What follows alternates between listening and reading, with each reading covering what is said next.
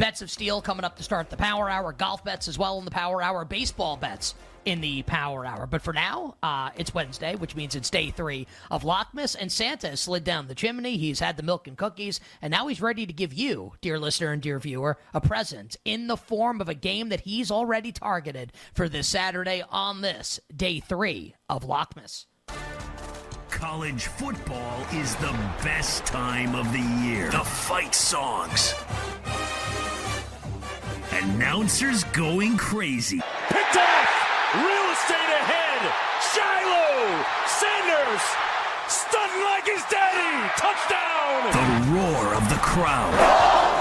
But for Nick and Ken, college football only sounds like one thing. It's Lockmas time on You Better You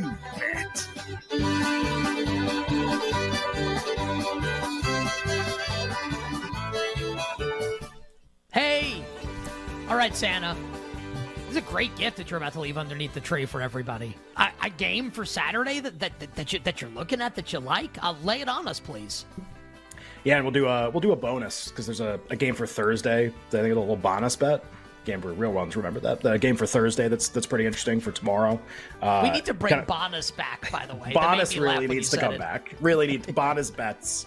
Just like the, one, just yet yet another in a long line of really really stupid inside jokes that are very funny on this show. That are just like what, like what like what are you talking about? Yeah, just a bonus bet. You know, uh, there's college football like every single day. By the way, this week, which has been pretty crazy.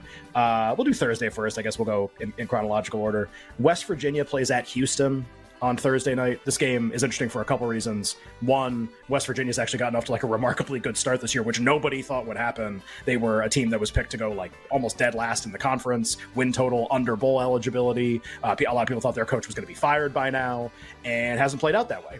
Uh, beat TCU, won a couple conference games, and maybe uh, beat Texas Tech and you're like, oh man, like West Virginia, like they might be, maybe they're turning into something that's pretty competitive, and they go to Houston. It's also interesting because Dana Holgorsen's the coach of Houston. Obviously, used to be the coach of West, coach of West Virginia for a really long time. There's actually, so I really like Houston in this game at plus three, uh, and there are still threes available on the board. It's not like the biggest deal in college football if you don't get the three, but like if you could get it, obviously you should get it. Obviously, like versus having two two and a half with uh, with Houston.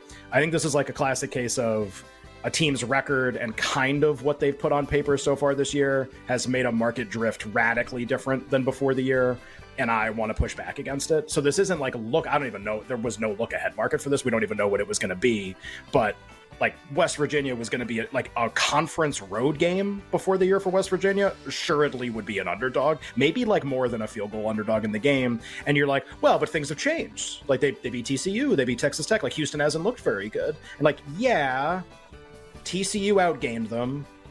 Texas Tech outgained them. Like what what really happened here? Like what happened in this game? So I just I think this is excuse me actually a case where you look at the records for both teams and it's very deceiving what the difference between them is. Um, Houston, for what it's worth, has like 98 revenge angles in this game too. Like seven members of their staff were with Holgorsen in West Virginia. Some of their best players on offense were transfers from West Virginia. Like it just it's a great spot and a great number. And a great number is much more important. But like Houston, and then Saturday, no one will want to bet this. Well, I guess somebody does because the number's been going down. More than a touchdown. Can I interest you in the team that no one wants? Whose starting quarterback from the beginning of the year was so bad he stopped playing quarterback and moved to a different position. Uh, that would be the Pitt Panthers, who are home against Louisville, who just beat Notre Dame, by the way. Uh, this is like the Narduzzi always play on him, huge underdog, especially at home situation. Keeps games close. Obviously, a defensive minded head coach, conservative. Um, Louisville off the Notre Dame game, really more than a touchdown. Really like Pitt. They put a vase in front of their uh, entrance to their locker room, and the players are supposed to write down their negative thoughts and put it inside the vase leading up to the game. That doesn't have anything to do with the betting angle. I just think it's a really funny story. Uh, more than a touchdown, Pitt on Saturday, uh, and then three Houston tomorrow night, What about the vase? or vase. Potato, potato. Uh, If you're watching on Stadium, you want to check out the final hour, twitch.tv backslash BetQL. We begin the final hour, the power hour. Bets of Steel, bets for tonight in the National Hockey League.